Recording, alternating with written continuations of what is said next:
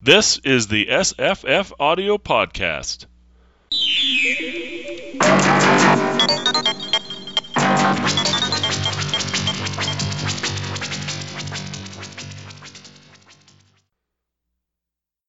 Hi, I'm Jesse. Hi, I'm Paul. Hi, I'm Marissa. Hi, I'm Bryan Alexander. Hi, I'm Evan. And uh, you have a podcast that I was listening to, and I was thinking, boy, you know, this guy really likes Philip K. Dick, or at least he reads a lot of them. Um, what's the name of your podcast? Oh, it's uh, American Writers, 100 pages at a time. And I started just doing just that, just reading through the Library of America 100 pages at a time. Uh, each episode covers about 100 pages of text. Sometimes that would mean I'd look at a novel over three or four episodes. Sometimes it would be a one off. Or like I was just doing Jack London, so I'd do mm-hmm. several stories in one episode. But then at some point, I just, I, I've been working on Philip Dick for a while, so I thought I would just kind of create a parallel podcast on the same channel because Podbean you have to pay, so I, I didn't want to pay twice. Right. So I stuck the same this kind of secondary podcast on the same one, uh, the Phil K. Dick Book Club, and I'm just going through the stories in chronological order. Yeah. And I think I'm up to I'm getting towards the end of 1954. But that's Wow. the bulk of his material in short stories, right? Yeah, about half were published before 1955, I think. Um, I don't think you've covered this story yet, have you? Nope, I haven't gotten to Oh, it we're yet. going to get a preview. So this is uh, our show on The Hoodmaker, a pretty obscure Philip K. Dick story from, uh, is it 55, something like that? Yeah, 1955. Okay. Um, so the end of his um, massive outburst of short stories, and the beginning of his um, his novelizations, um, or novels, anyways. Uh, okay. So apparently this never got a reprint until '87. Is that right? With the collected stories? Yeah, I think that's the first reprint That of this be. story. I mean, maybe there was something in a in a foreign language, but um, I I hadn't read this one before. Uh, it feels very familiar. It feels like a certain kind of story he's read before. But um, I'm going to read everybody's mind uh, using my tele- telepathy skills and tell you what you think of it. Okay. All right. Uh, starting with Paul. Paul thought it was okay. No, I, I actually liked it quite a bit. Oh, oh my! Uh, oh, you were wearing a hood. Sorry. Okay. I was wearing a hood, sorry. Marissa, she thought it was okay. Oh, creepy. You got it right. I knew it. Uh, uh, Bryan was intrigued, although I got a I got a little hint of that because he he he uh, said something a little spoilery for the podcast. Keep your podcast. telepathic fingers out of my mind. That's right. and I have no idea what Evan was thinking because um, because he he approaches everything so academically. oh, sorry about that. so, um, uh, what do you think, Evan? Is this a good story, a bad story, a deep story, a shallow story? It's not his best post-human story. Is that a Yeah, cop out? yeah. I, I, I, I found myself going, that's a stupid twist. I like the ending, um, but the stup like they're freaks. That's not much of a. Uh, a Yeah, so they're not even post-humans. That's Uh, disappointing. Yeah, um, it has a, gre- a lot of great language in it. And Paul, you you liked it. I, because I did I did like the twist because it's because it's at ortho, it's orthogonal to what Philip K. Dick usually does with these stories. Like the telepaths are the next step, or they're struggling against humanity. And I mean, look at the the Golden Man as an example. Mm. And here he reverses that, and the telepaths turn out to be a dead end. I, that's not something he's generally done. The telepaths are usually. So I, I, I appreciate it for him actually flipping his script for a change. It's like though the telepaths are are are spurt and not going to last and take over or be a continuing problem. They're ju- they're just a a side branch, which I thought, huh, that's that's unusual. I, I'm glad he decided to uh, go with uh, something different for a change. Although the TV adaptation takes it in a different direction. Yeah, Marissa, what did you think of this story? Um, I thought it was like as you said, it was okay. It had some good stuff, but it wasn't like it didn't blow my mind No. in any way. There was nothing like super surreal or life changing. But I guess as well, like maybe at the time he wrote it, it was a bit more interesting. Like I feel like, um, Well, I, I kind of am, I'm totally in sympathy with that, and and yet I, I want it to be what I think Bryan is going to say it is. Bryan, what is this story about? What do you what do you think of it? It's about Facebook, man. I, I, I was thinking it is kind of about our times in a large No, way. I mean, reading it, you know, it's impossible to read it without the uh, McCarthy period hmm uh, context.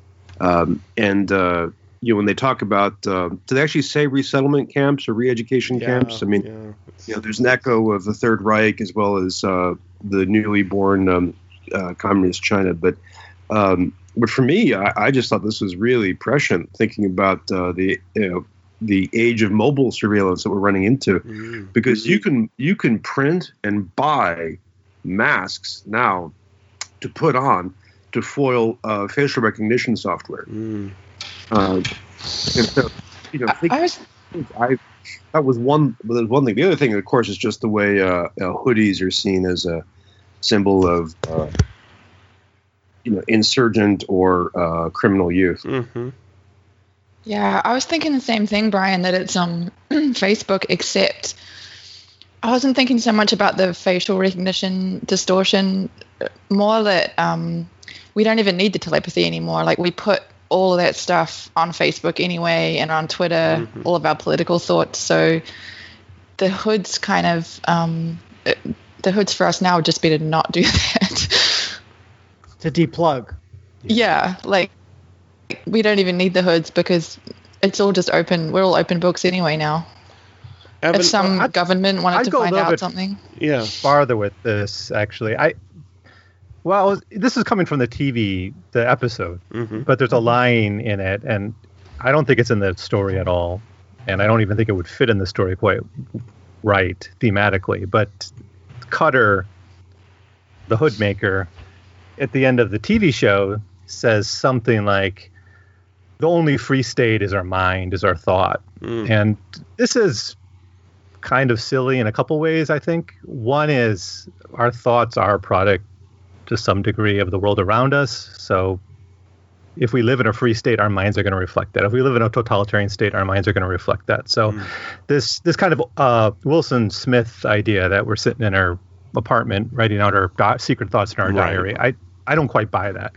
So there's that, but more so, take a look at feminism, for instance. Um, women have always had thoughts. It's when we ed- when they got educated and when they started to write stuff down. You know, and Mary Wollstonecraft gets into this a little bit with the importance of education Mhm. for women. That it's it's through expression and saying what your deep down thoughts are openly that you get power. Mm. That there's nothing. Just having your ideas in your head doesn't really matter much. It's about articulating them and writing them down and expressing them. And even in democracy, that is almost implies a surveillance state, right? We tell Mhm. the government what we think every four years, or you know wherever you live, whenever you vote, you tell the government what you think. So, and hopefully, our in a democracy, the government responds to that. That's So, um, yeah, I, that's I think this idea of sur- what the problem with surveillance is when surveillance is used to suppress movements and actually actions. I guess.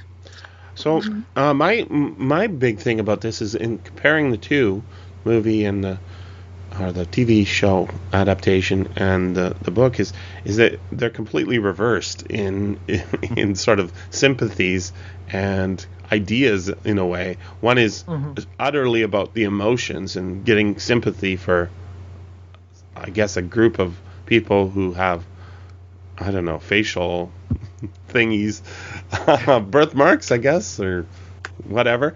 And then the other one is it's all about um, sort of mob mentality, and I'm I'm struck by the opening scenes of both have a reversal, right? Everything's reversed in the in the book. There's a person wearing a hood who's attacked by a mob. The mob wants him to show his thoughts, right? You're a communist, essentially. What do you have to hide? Um, why are you hiding behind the Fifth Amendment, right? Tell us what you think so we can put you in a detention camp or blacklist you or whatever.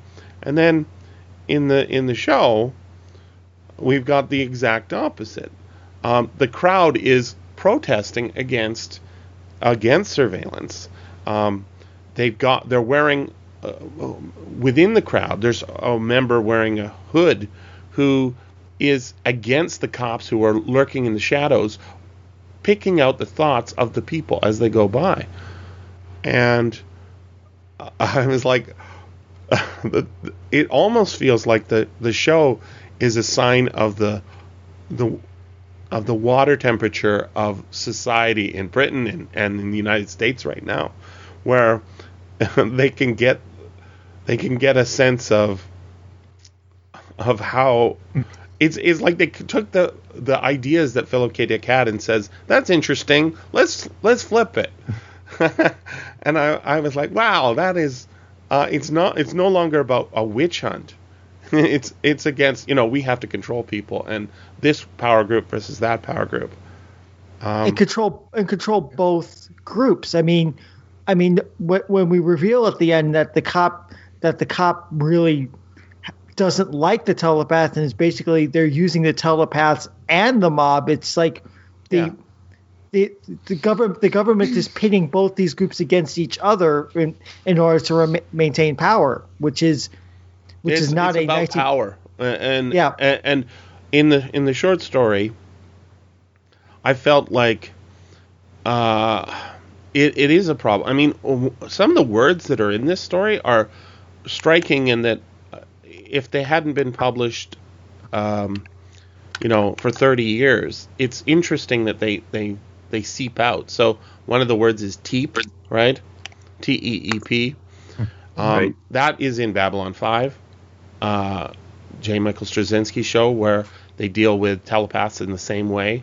Um, sort of Mhm. is a, a threat to be controlled, and it, it's almost as if this could be set in a future a future version of of uh, or Babylon 5 could be set in a future version of, of the world in this story, um, except for the fact that you know they're not not as Homo superior as even mentioned, right? That's another thing with uh, the X Men, right? The mutation and how th- people fear them. So there's that.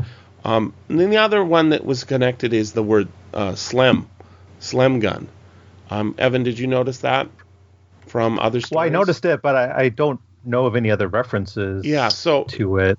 he uses he does this a lot. Um, at one point, Marissa and I and Paul were working on a thing called the Philip K. Dick Rhetorizer, which is just a uh, chart showing his made up words and how they're used in in different stories. It's actually I knew it was familiar. I thought it was in the story of the gun, but it's not. It's in uh, the skull, and that's a story Oh, that's right. that's basically a time travel. It's it's basically the Terminator, right? He goes back in time to change change the past and kill somebody. Um, turns Well, out, it's a Terminator if if the guy who was sent back was Jesus.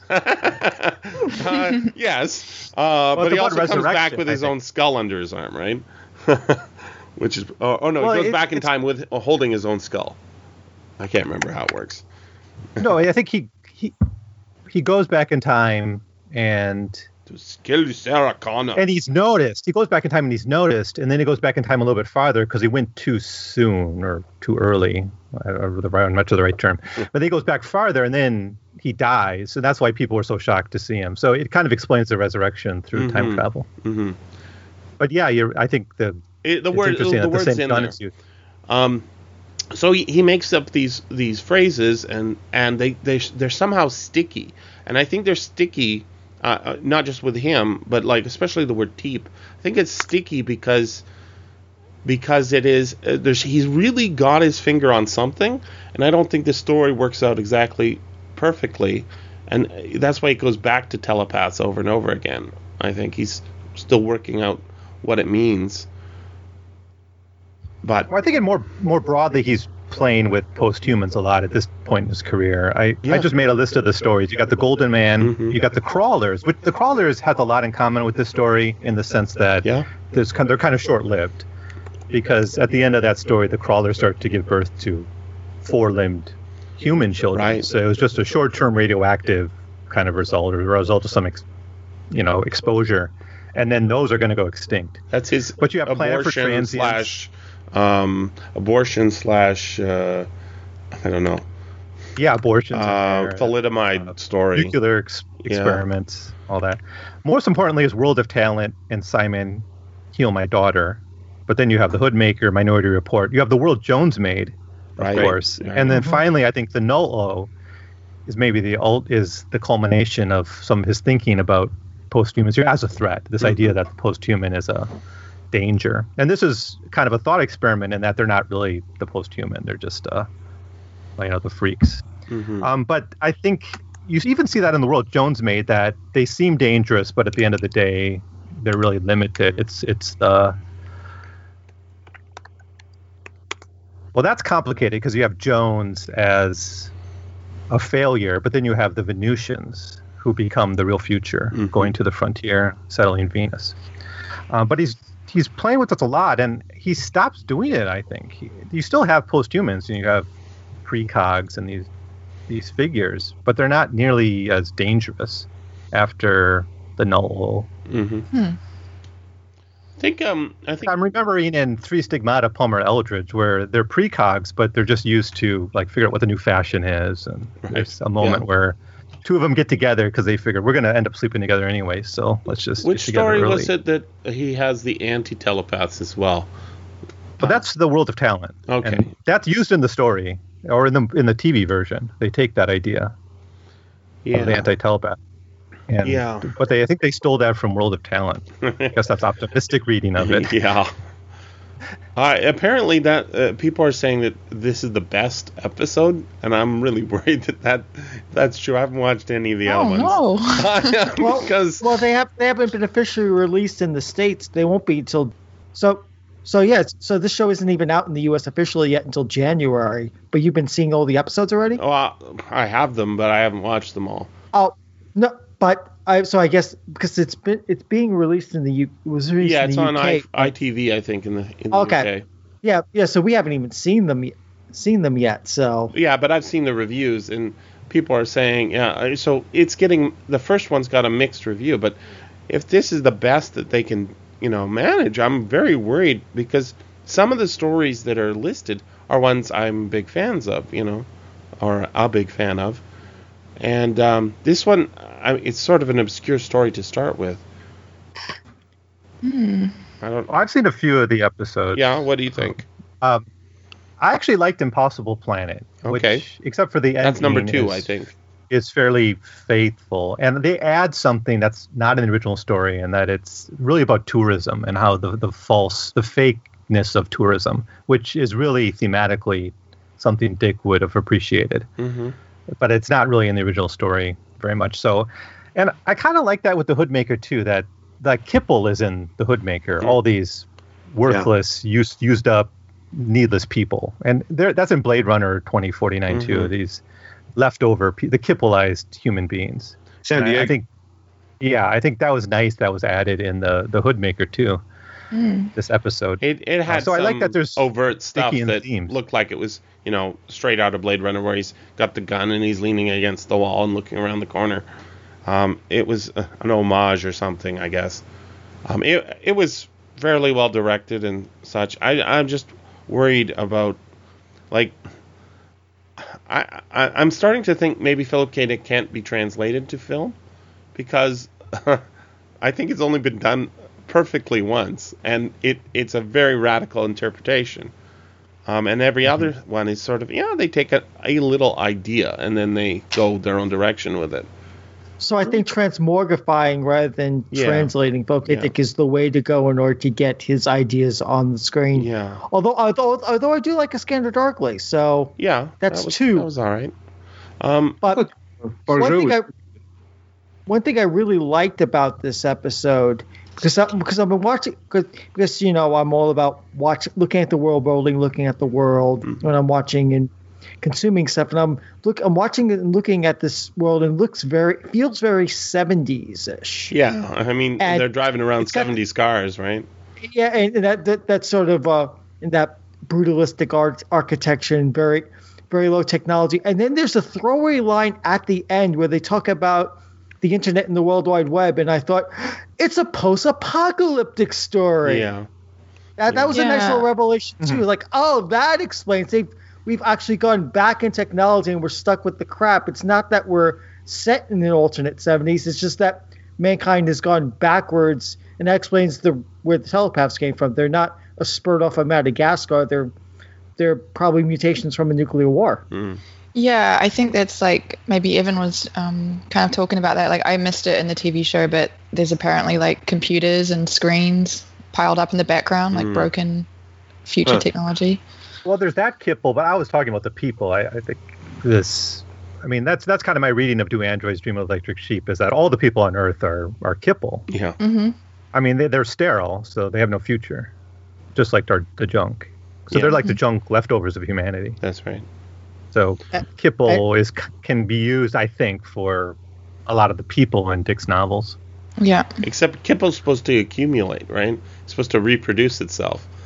Um, True. Yeah, there's a small, small flaw with it, but it, it certainly feels like the the, the detritus of, uh, or detritus of the um, of the world uh, that that which does not emigrate. And this is one of the things that uh, when I was listening to your podcast, Evan, there's not actually quite a few podcasts that do a Philip K. Dick. Uh, uh, you know, I'm surprised how many do it, um, because I guess he's he's he's really good to read. But um, one of the things that you you talked about that I haven't I haven't really clued in I hadn't clued into until you started talking about it is um, how a lot of his Dick stuff can be seen as um, uh, talking or thinking about the the frontier, and it, it's a theme that sh- shows up in practically every every novel.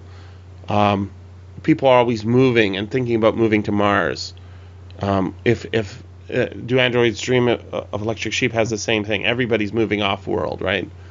Um, the yeah, only and even the Maze of Death, which, which is so pessimistic, has this ambition. hmm And I, I, I always sort of put it down to, uh, you know, he likes to move. you know, this neighborhood's not doing it for me. It's sort of a sign of mental illness in a certain sense, right? That you externalize the problem of your neighborhood, and and you you say by moving, I will change my environment and thus solve my problems. Um, um, not severe mental illness, just a, a sort of a uh, not knowing that you're the problem, that you take your problem with you. But sometimes it works as well, right? So it, there is that. Um, but Well, apparently, I'm going to squeeze this optimism out of, out of out of Dick as much as I can. Yeah, because but you, he's you often you seen as so to a pessimistic as a writer. book, right? That he read. Well, I well the study of history, I I'm pretty sure he read because he mentions it hmm at least in um, Time Out of Joint and Yep. a few, I think a few other places. But Turner, I just I don't know if he read Frederick Jackson Turner, but I he it must be in the cultural DNA of science fiction with Mhm. all the, the exploration. That that's this frontier thesis of American history. And being a California writer, he must have been in tune somewhat to this idea of the frontier, even if he never read it Yeah. but there is this optimism here. It's like that we become stagnant. This is this is Turner's idea essentially that we become stagnant and, in, you know, urban, and and we kind of get more hierarchical, and we get stuck in these institutions, and then we have to go out into the frontier, and a new generation has to go there and chop down their own trees and learn new things from the Indians and kind of rebuild civilization. And in doing so, that's where American democracy sort of comes from. hmm And you see that in a lot of Dick's early tales that humanity is stuck and they have to go out. So like Mr. Starship or Mr. Spaceship, Right. I forget what it's called, or especially Variable Man. That's a really good example of this, hmm where literally all technology is focused not on exploration but on how to defeat win a war so they can explore. And then even in the world Jones made and Mar- uh, Time Out of Joint, you have this idea that there's humanity has to break free. So in Time Out of Joint, you have this conflict between the Martian, or not, no, the lun- lunatics, the people on the moon, and the Earthlings. And the people on the moon want to have this exploration. And they end up being the good guys of the novel, even though they're dropping nukes on Earth. Right, because the protagonist in the end says, "Oh no, they're right." Yeah. It's interesting. I, I, I, I, I'm hesitant to psychoanalyze Dick, but I, he moved from the east to the west, right? He moved to California with his mom when he was a kid, I think. Um, and he, he always seems to have people, you know, they, they pick up they, they go somewhere. It's gonna it's gonna work out. I, I, I don't know if his mom's psychology was working there, but it's also just true in Canada. You know, like um, all my relatives, they started off in in the Saskatchewan, and then they moved to Alberta, and now the la- like the very last of them, yeah, they're gonna move out to uh, British Columbia, and uh, my mom's talking about moving to Vancouver Island. There's literally nothing to the west of us, right? This is, that's the end. There's no more frontier. We're gonna have to, I don't know, move elsewhere. But the North American experience is everybody moves west, right? Bryan, you got when you move in Vermont, you still have to move west to West Vermont. There's not a lot of room there, but I can do it. You cut hew down some trees. You know how to do that. I can do that. I, I, I think it's, it's really interesting that he's got this this um, sort of he does these these stories where he he sort of turns it into a police drama or something like that where he's got some character on the run and this is something that it feels like it's it's foreign to him he sort of gets his handle on it um, the skull is one of them the gun. Oh there's a lot of them from this this era where it's sort of a man on the run who's hyper competent here it, it's subverted a bit but it feels like it's not his his forte. And i think whenever he does it uh, even when it, it's done well it's just not as good as his his um, his other stuff. Like um, uh, apparently this story was submitted at the same time of as of withered apples which i think is just one of his terrific i don't know they're fantasies i guess uh, but they're more like fairy tales have you guys all read that one Oh, Yeah, really? you turned you turned us on to that one, Jesse. Yeah, yeah, it is very much more fairy tale. It's very undicky in that way. Well, he, the- the it's a strain that he was doing it at the same time. It's almost like a an antidote to these ones that I guess um, are more mainstream science fiction in a certain sense. You know, like they're they're they're more likely to get a cover on a on a magazine, although they didn't in this case. Um, Evan, did you have you read that one? Yeah, I, I think I have my episode on, on Withered Apples up. M- My take on it is is I put it next to In the Garden and hmm Out in the garden. Beyond the Door and Of Withered Apples and then Human Is. And then you have adultery with an animal, yeah. of clock, a tree, and then finally an alien. right. and they're all written pretty similar. In fact, Of Withered Apples was writ was submitted to the editor or to his agent like a week before Human Is. Right. So this, I, I think of Withered Apples is, yeah, I, I really like it. the The writing is really great on it, and And it, it's it's really it's it's, like nice because it's a fantasy, but it's a it's a, also another story about adultery, and it's which so is something he was strange thinking that a lot about. At the, he, it's like talk about it- psychoanalysis. it's like it's written by a different kind of writer, you know, in a certain sense, because it's it, it also doesn't like the plot of this one could be from some other person, in my in my view. Whereas I don't think tho- those those fantasy stories that are so different, they're like fairy tales. I don't think anyone I don't think anyone has written anything exactly like them, uh, other than you know uh, the brothers Grimm writing it down. Um, they're they're all and even there, they're uh, you you can tell that that's written sort of by the collective unconscious, whereas these are definitely written by a dude who's worried about his wife cheating on him or about cheating on his wife. Um, and and with this one, I'm yeah, it's okay. It's got some interesting stuff. It's got some sticky elements, but I wasn't blown away by it, and I, I I'm I just puzzles at as to why they would adapt that one, but I think one of the, one of the things I heard about uh, the show is the creators of the show were saying, I don't, I doubt it will last this long, but he said, in in future seasons, I can see, I can see us adapting the same stories over and over again, um, because every interpretation's different. I really like that idea, but I Yeah, me too. I don't think that they they'll get there. Yeah.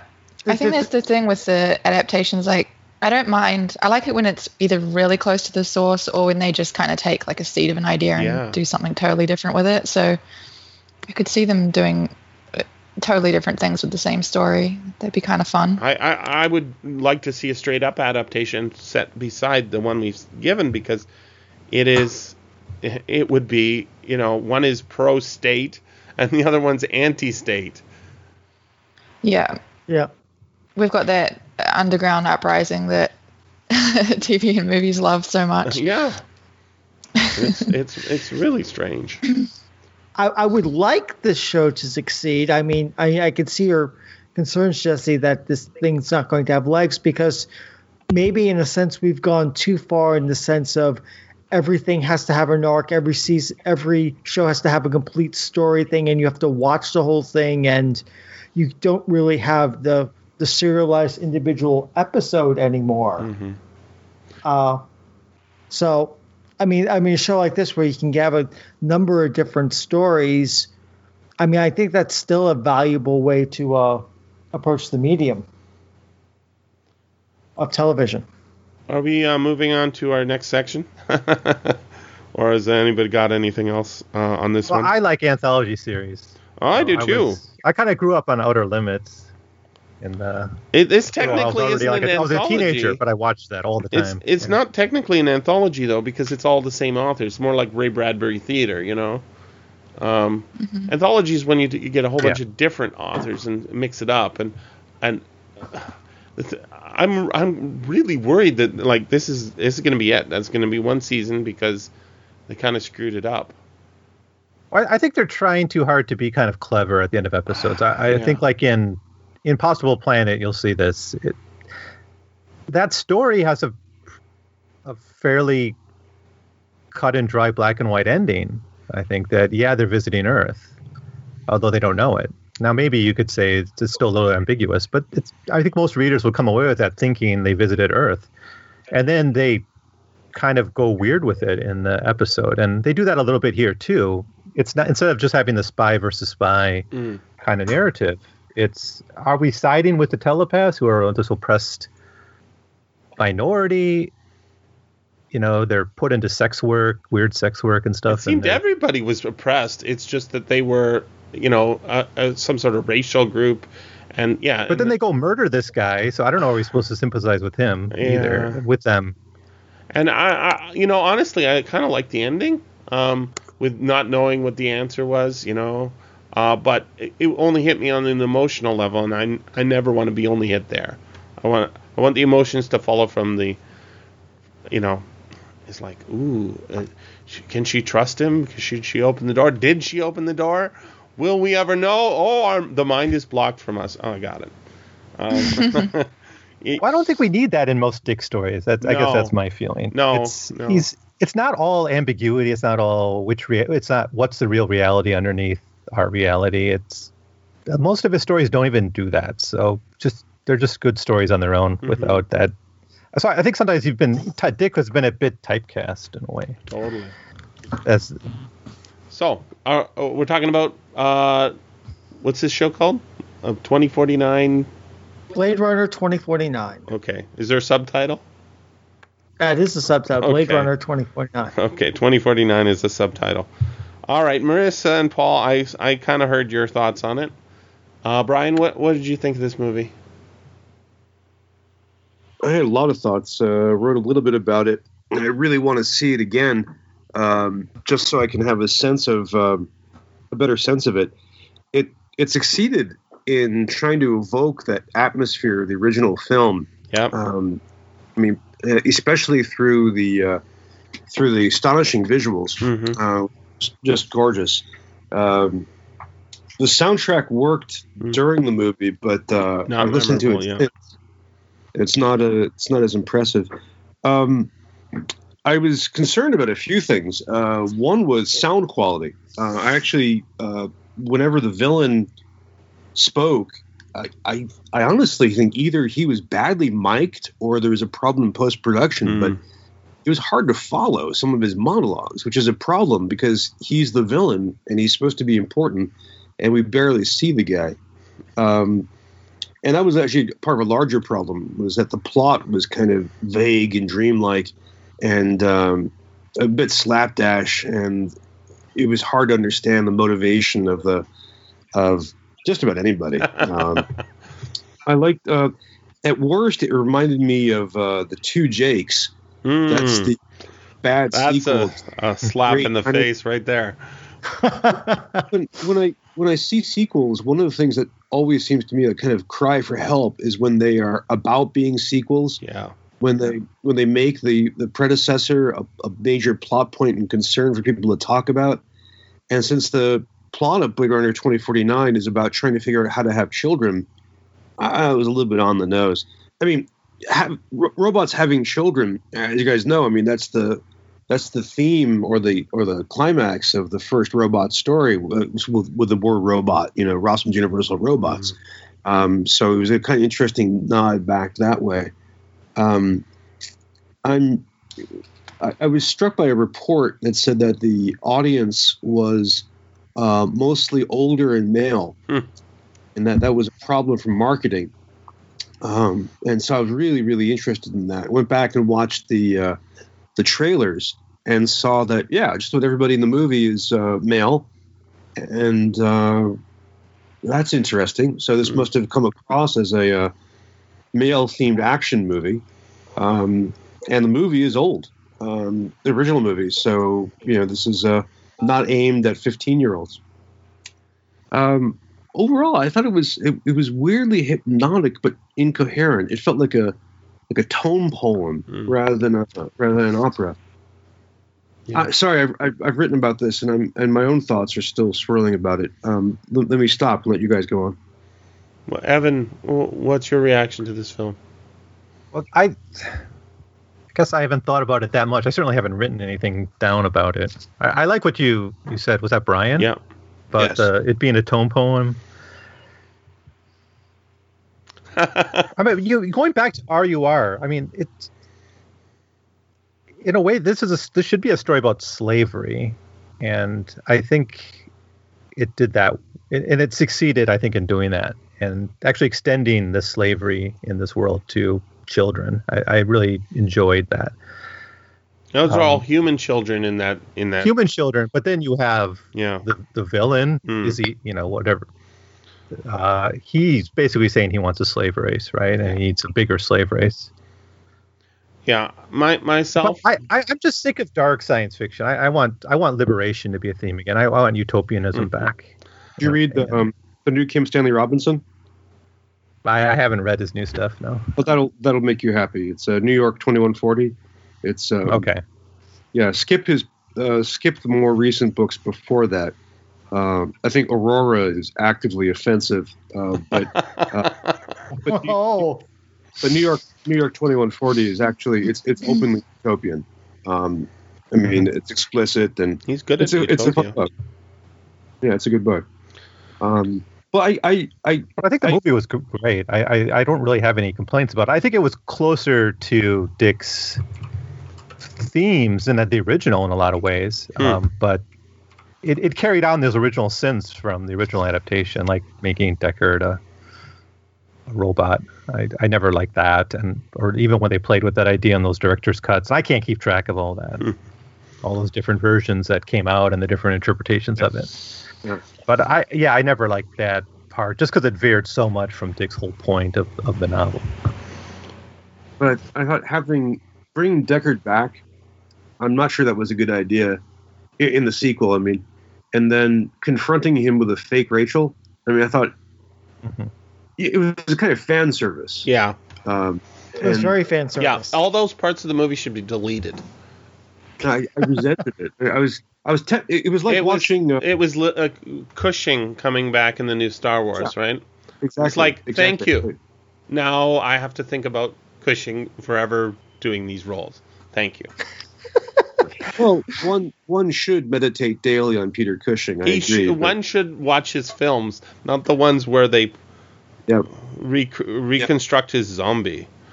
That was Then horrible. I, I was but what what one thing that did surprise me was um, uh, the I don't know what her job title is, but the avenging uh, android at the end. Um, uh, Angel. Angel or Love? Love, love, right. Yeah, she was. Um, I was impressed by her as a character, and it seemed you know part of the 21st century science fiction interest in equity um, to have um, to have more female characters. Um, and she was kind of the primary villain. I mean, uh, you know, she's the face of villainy in that. Um, and you know, there's kind of this interesting moment where she and I can't think of her name, the the police officer commander. Um, you know, they confront each other. And I thought, this is interesting. You know, in, in a movie Mrs. 20 years ago. This was, Very funny. this would have been uh, this would have been um, a male versus male conflict, and so it was interesting to have that be you know female versus female conflict. Um, Mhm. But then that gets undone at the end when you have uh, Deckard versus the villain um, with a couple of different women as props again. Marissa, you've been quiet. Why don't you speak? Um, yeah, I I kind of agree with Bryan. Like, um, that it's just such a hypnotic, kind of more of an experience movie than anything else. Like, um, when I went back to watch it again and look at the plot a bit more, um, that kind of undoes a few things. Um, and like Jesse, like I would just delete some scenes, like that that moment when Rachel came back. I almost felt embarrassed, like watching that. I was kind of cringing a little bit. And I think they spent like a year and a huge amount of the budget doing that, and I kind of wish they hadn't. They should. But um, yeah, I, I love it. I think I haven't enjoyed a movie this much since I think like Lost Highway or something is a Mm. similar movie for me, and they're kind of similar in that way with that that hypnotizing kind of atmospheric mood that I just love. It doesn't need to all be perfectly plotted and action and I think I I think it's a, a really good film if you look at it uh, separately from the original Blade, Blade Runner. Say, you know, one's in one universe and the other's in another universe. And yes, in the second universe with Blade Runner 2049, the first Blade Runner exists. Um, but in the first universe, Blade Runner by itself needs no sequel. It's fine as it is. Uh, whichever version we like to talk about is fine. In the second one, um, there's lots of good things in it. It's it, it's yeah, visually striking. I think the relationship between Kay and his girlfriend uh, are terrific. I love the um, I can't remember the name of the wrestler, no, not wrestler, pr- prize fighter guy who plays the um, the the uh, android who's hiding on a farm by oh yeah, himself. like Sutter or something. Yeah, Mort he's, terri- he's terrific in that, and and the, those scenes where he's making his garlic pasta, um, Mm-hmm. just terrific. And there's many scenes where you know just walking through the fog or whatever, it's terrific. But anything that comes down to the actual plot beyond him going to the police station and you know getting his interviews, um, uh, anything beyond that and and what I mentioned before, is basically garbage. And the reason it's garbage is it's all setting up a sequel of some kind, which I, I can't imagine we ever need to see. Um, And we might not. It was a bomb. uh, I I think so, but like uh, uh, this bad guy who doesn't get killed in the story, as far as I can remember. Um, with No. all the swarming things, he's going to be the bad guy in the next book. Um, next thing, um, here's a question for you: Who's the bad guy in the first movie? I, I thought it was you, Jesse. I think I am the bad guy in the first movie, right? Uh, because I'm a human being, and I've I'm sort of putting up with the uh, allowing the slavery of my fellow human beings No, no, born from robots. the- the, the strength of the, of the of the first movie is that it's uh, is that the bad guys are cast as the uh, as the replicants. Um, I mean, it's you know like a western. They're the outlaws coming into town. Um, but the strength of the movie is the final transition, where you know the gradual transition of uh, of the main character and presumably us recognizing their humanity. Yeah, they're all they're all good. They're all good and bad, right? Uh, Roy Batty, he- he just wants to reckon with God. Say, what the fuck have you done? You created me, you bastard. Um, and And he and you made me immortal. Pops got his eyeballs out. I mean, it's, Yeah. it's a successful story. It is. He, he Yeah. gets what he wants, and then he's merciful in the end, right? Um, and then, w- w- you know, I mean, who the good guy of the story is the partner, right? Who who lets them go and says, you know, "G- get on with it. Um, I, Gaff, Gaff is the good guy. That's an interesting interpretation. I think I think he must be. He's the because he's he's merciful without being. You know, he knows what Deckard is or whatever. Um, But Jesse, I I have to say there is a more positive spin we can put on the film, go for it. which is that it is, among other things, fan fiction for Archer.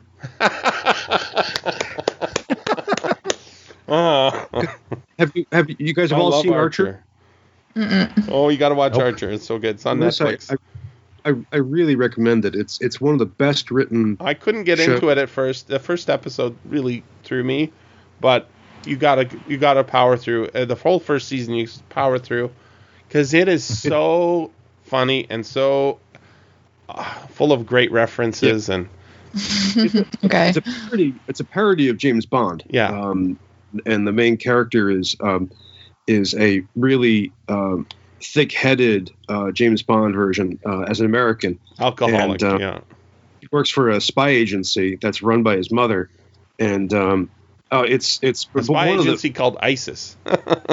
Yeah, they do change the name eventually, but but the um but the the thing I'm thinking of is a very small point. One of the uh, one of the spy agency staff members is uh, uh, named Krieger, who's a Mhm. mad scientist in all kinds of ways, hmm and and he has a uh, uh, a digital.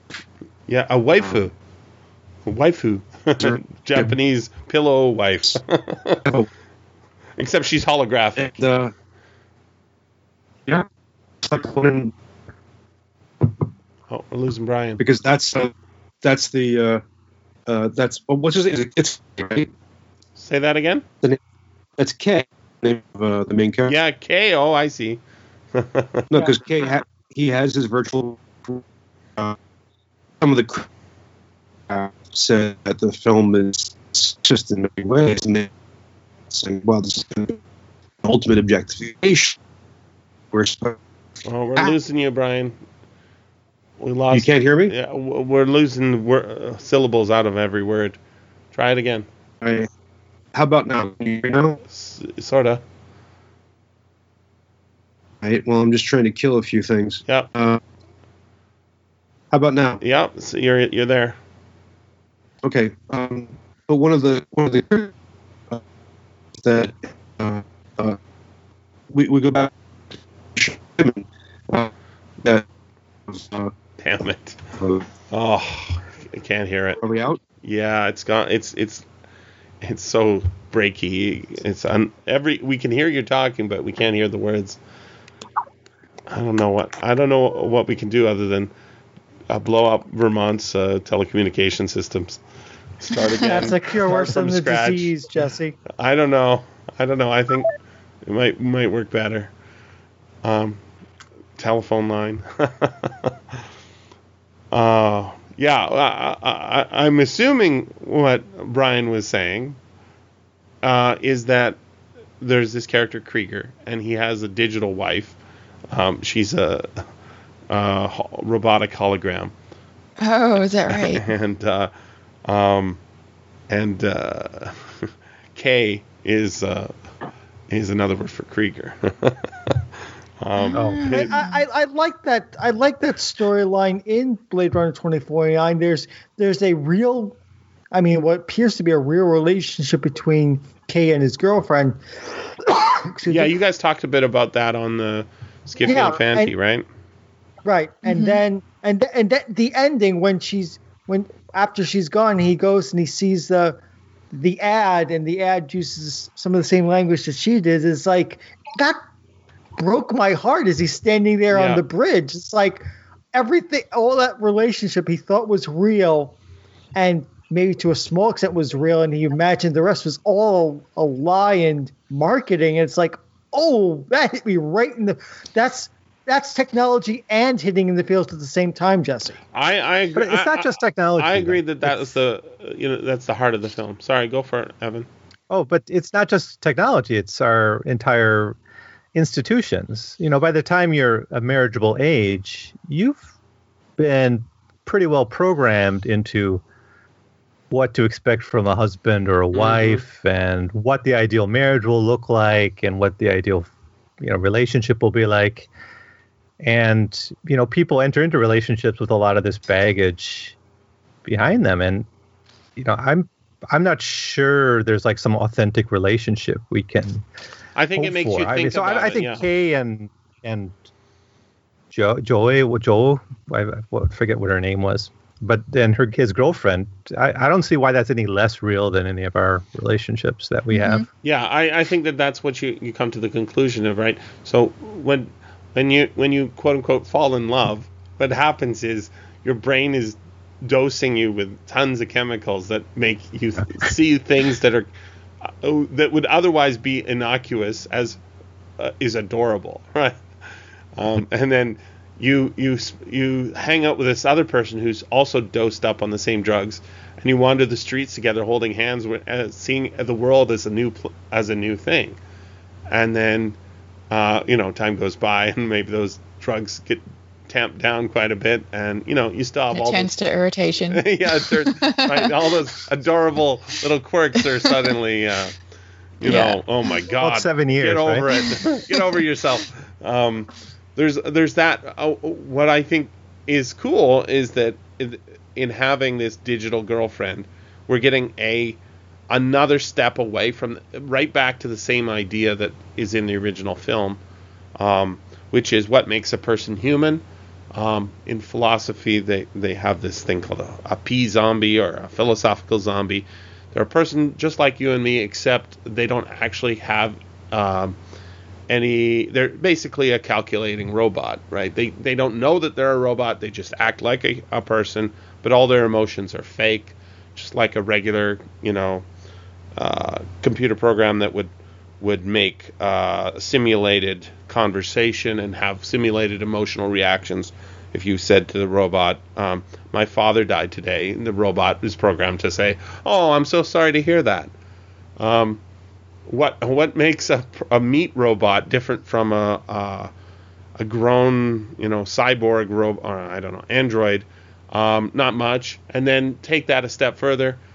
Uh, what is what is a digital version of a of a cyber cyborg or android robot? There's no difference. I think uh, it's it's trying to show us that yeah, we're just computers. Yeah, totally. And I think you're right. Like the it, the other question it raises is like, is did Joy really feel all that stuff? Is she really in love with Kay? And Sure. It's exactly like I what do. you're saying. yeah, exactly. Like it, it- like you're saying, like when you're talking to someone who's just falling in love, like in that first six months, like Mm-hmm. you can hear that, um, that programming or that you can hear them fooling themselves, but you know they're going to wake up after the six months and see things a little bit more realistically, but they totally feel it. Yep. and I think that's the same with Joy. the like, drugs are real. yeah. I I, I, this, I think it works. of uh, uh, you delete those scenes, you've got a good film, a good science fiction film, in, even independent of, you know, you take off the Blade Runner title, you just have, you know, the references to Skin Yeah. Job and and uh, Do you mean the the Wallace and the the Rachel scenes? uh, yeah, you you delete Rachel, you delete um, the guy with all the flying shit around his head and and the underground tomb. I, I like the girl who lived in the bubble. That was fine. I'll I'll keep that. Yeah, I I feel the same way. Like whenever I think about this movie, if I'm thinking about the plot and Wallace, I'm kind of like, oh, maybe it wasn't that amazing. But then if I just take those out and think about all the rest, I'm so excited about it. I could probably never watch another movie again. You know, it's just so good Yeah, if you take out those scenes. It's very high level. if they just made the story about Kay and maybe about his boss, like if it had been sort of more like Yoshi and her. No, I'd watch a TV show based on that. You know, Yeah, absolutely. you didn't need that Yeah. stupid Wallace. No, no. Robin Wright in a TV show? I've never heard of such a thing. well, it's been deleted from the collective unconscious. People will no longer talk about it, right? I, I, I am I am sad we're way off topic. I think I saw you tweet something like, uh, "I just finished watching all of House of Cards," and that was like two days before we found out. Uh, It was two days before that. It's like I'm glad, and now that they've halted production, I mean, we're not going to get to see probably Robin Wright as president season. Like, dang it! That's what was, I'm there for that now. You can have that. You just just kill off Frank Underwood. Let Claire have the spotlight. But no, I'm I'm not in Hollywood. I don't I'm not a Hollywood director.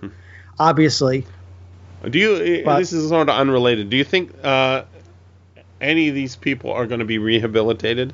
All the people that have been. It's really interesting. Like just last I don't know month and a half or so of every all these um, uh, you know people. It, it's actually kind of related to the Hood Maker now that I think about it. All these people are being exposed for their for their crimes, their uh, hidden secrets. I was thinking about the same thing today. Yeah. Like, are we going to talk about? Well, I guess Weinstein, he actually was raping people. so Yeah, he's not the best example. But some of these others who, you know, how many of us would be if, if there was like a telepathic scan in the workplace? Yeah, i- i- if you can be condemned for your kinda scary. thoughts, you're you're in everyone's everyone's in trouble because everyone thinks everything. I think um, Yeah. that's what thinking is. But m- making your body do what you're thinking and saying, "What the fuck you think, you asshole? Stop thinking that," um, is a big. I mean, just well, that's what ideas are, right? They're thoughts that are going on in your head. They're not expressions of those thoughts uh, in the world. I, I think that that does bring us back to the Hood Maker. Um, but uh, I think uh, it's just really interesting um, to me that I, I think it might, if if you're one's writing a book about the time period that we're in, right? I, I guess you're a historian, Evan, thinking about how uh, people are, are writing it. Uh, we talked a little bit about the Massey uh, affair um, yesterday. Uh, how in 1932, um, a white woman uh, straight up kills a uh, Hawaiian and um, is about to dump his body, caught red handed, admits to it in a newspaper that she murdered him, um, is sentenced to a, a, a reasonable term, uh, surprisingly, and then has that her sentence commuted to one hour um, because straight up racism. Um, looking at it from Oh. our perspective, it's unbelievable that such a thing could happen.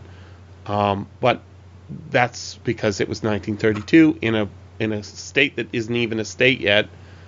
Um, looking at our times now, I think if somebody was going to sum sum these things up, they would start to say, you know, remember back in t- 2016, somebody released a tape of the president's uh, the president to be saying, "I'm I I like to grab him by the pussy," um, and that sort of starts a ball rolling where everybody's now now it can be said.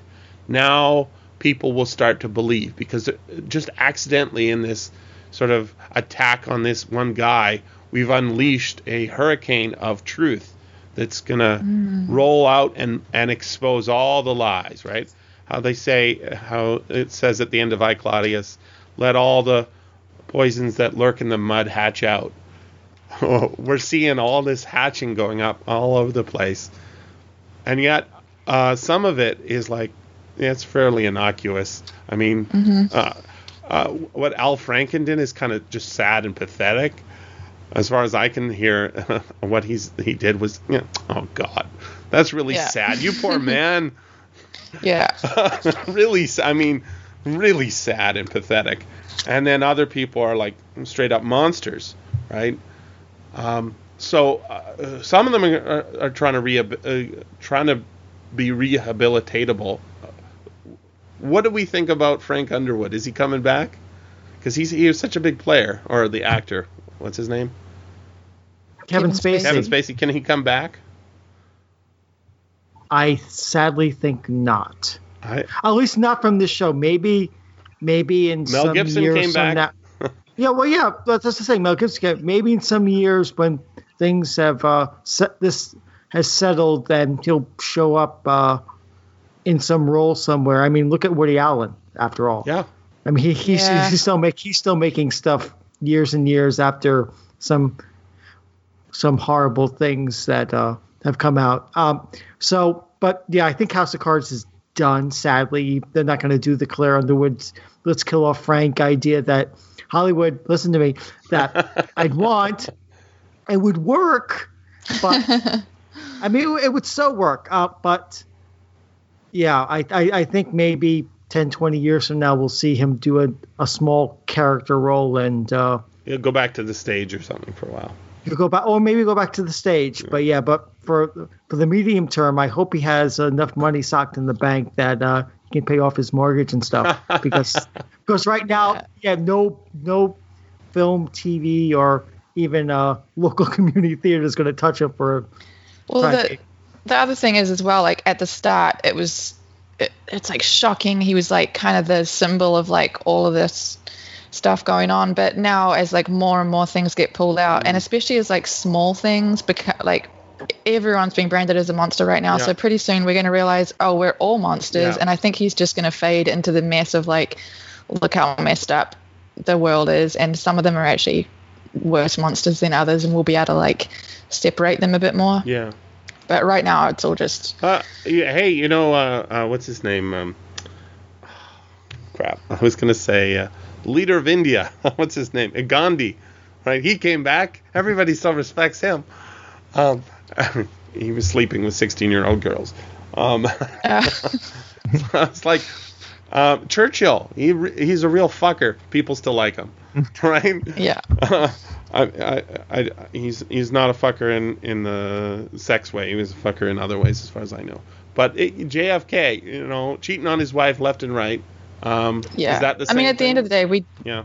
we almost don't care. I mean, look at the Catholic Church and stuff Uh, as well. Like, it's 100%. just like And we we I, we're outraged like and we're like, eh. I feel like if if uh, there's a whole bunch of other places where this sort of uh, nice uh, cleansing sunlight and breeze would would uh, do uh, a world of good, but I also think it's all cycles that it, it, it just you know it's not like suddenly uh, all this was invented, right?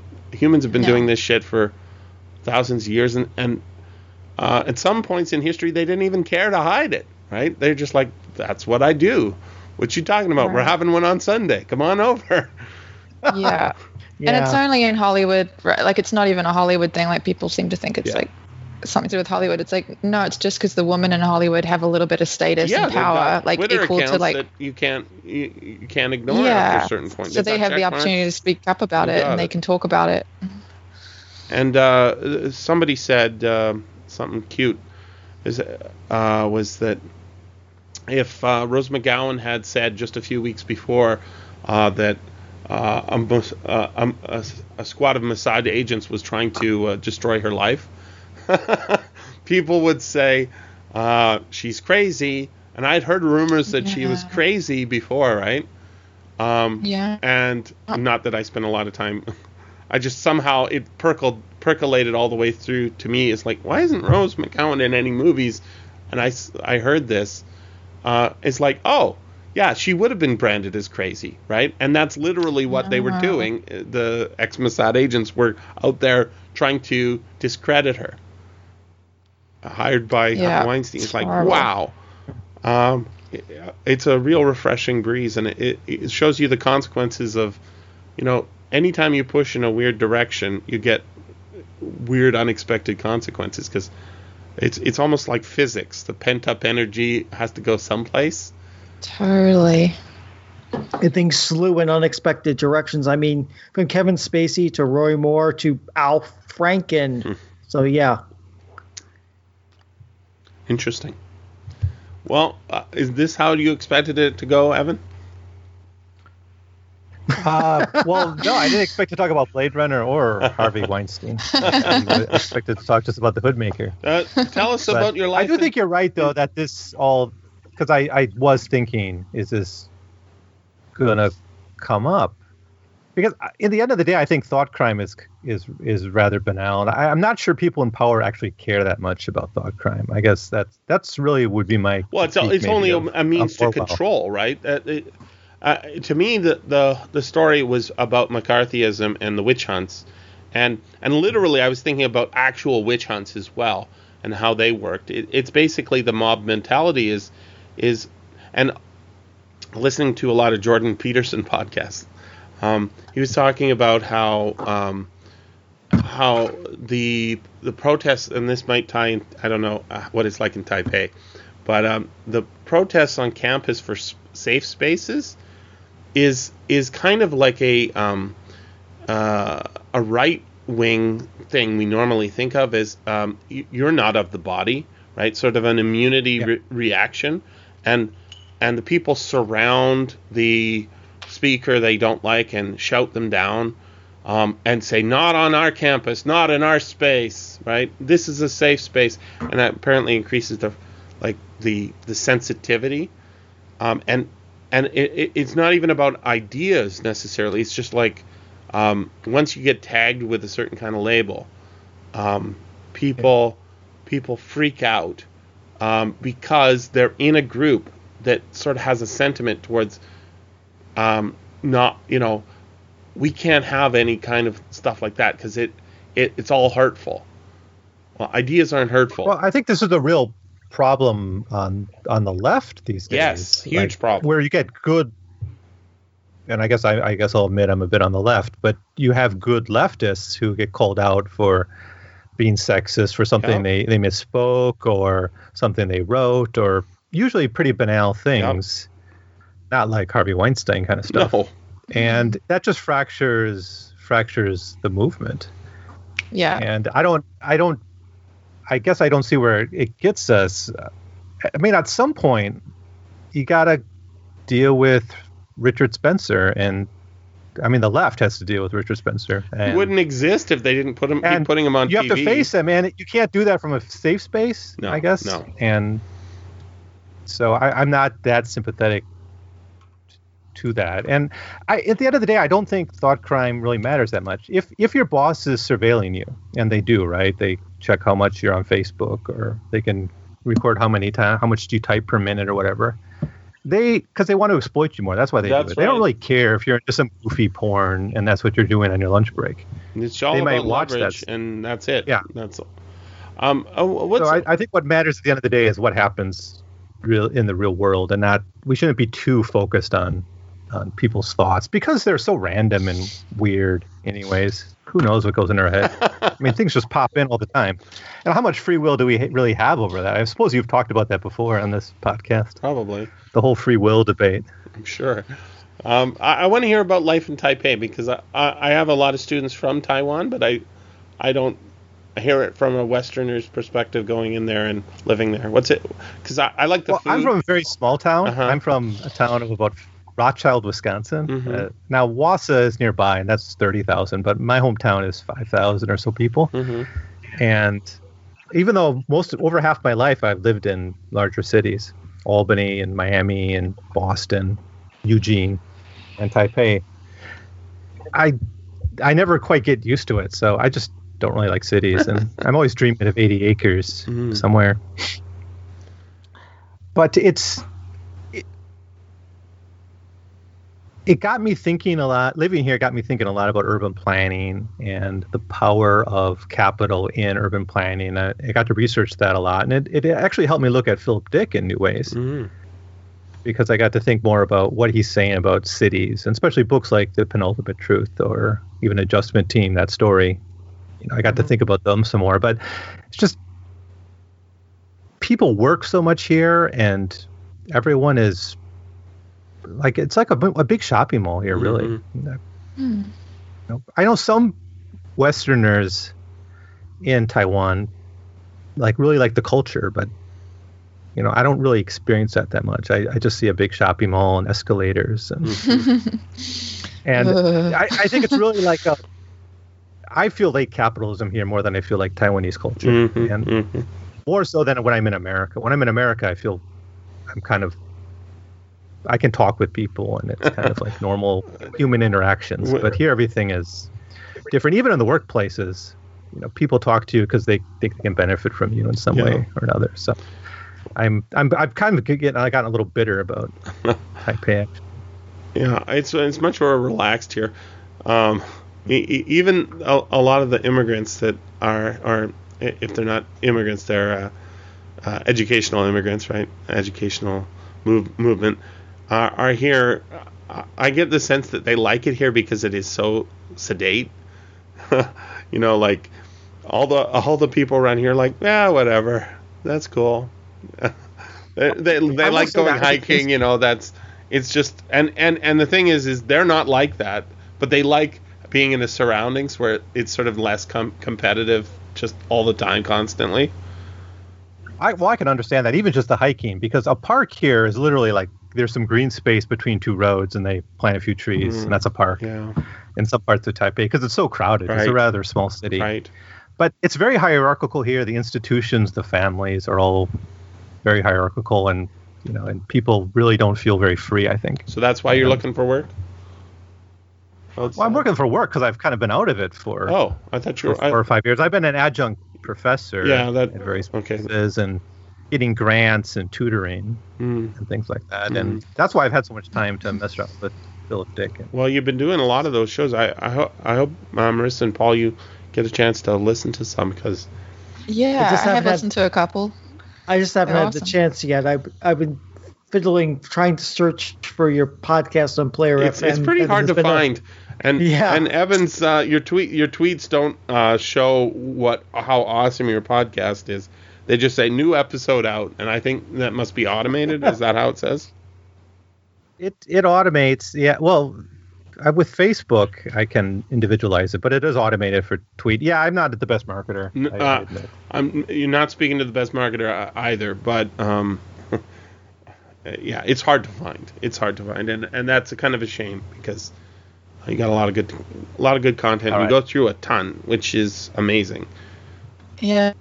How many episodes Well, a the- week are you doing? Well, I'm doing two Philip Dick stories a week, Yeah. and I'm doing about 200 pages of, of American writers. Right, That's a lot of podcasting. it is, So about two episodes. So about four episodes. and they're not yeah. short either. It's not like three minutes or five minutes, right? Mhm. Yeah. No, they're they're the Philip Dick ones are about 20 minutes each, and uh, uh, the other ones are more closer to an hour actually. I'm sure you could like package them up into a into a book. Is that what is that the plan? well, I already I already wrote a book about Philip. Dick. Yeah, I'm just uh, it, it- I'm not going to do that again. I don't think, but I so I would like someday to write what I I would like to defend the American tradition in the age of Trump, Huh. if I can, and that's partially what I'm trying to do in my podcast is is to examine the American tradition in a much more liberatory way. It's often a very much more left wing way Mhm.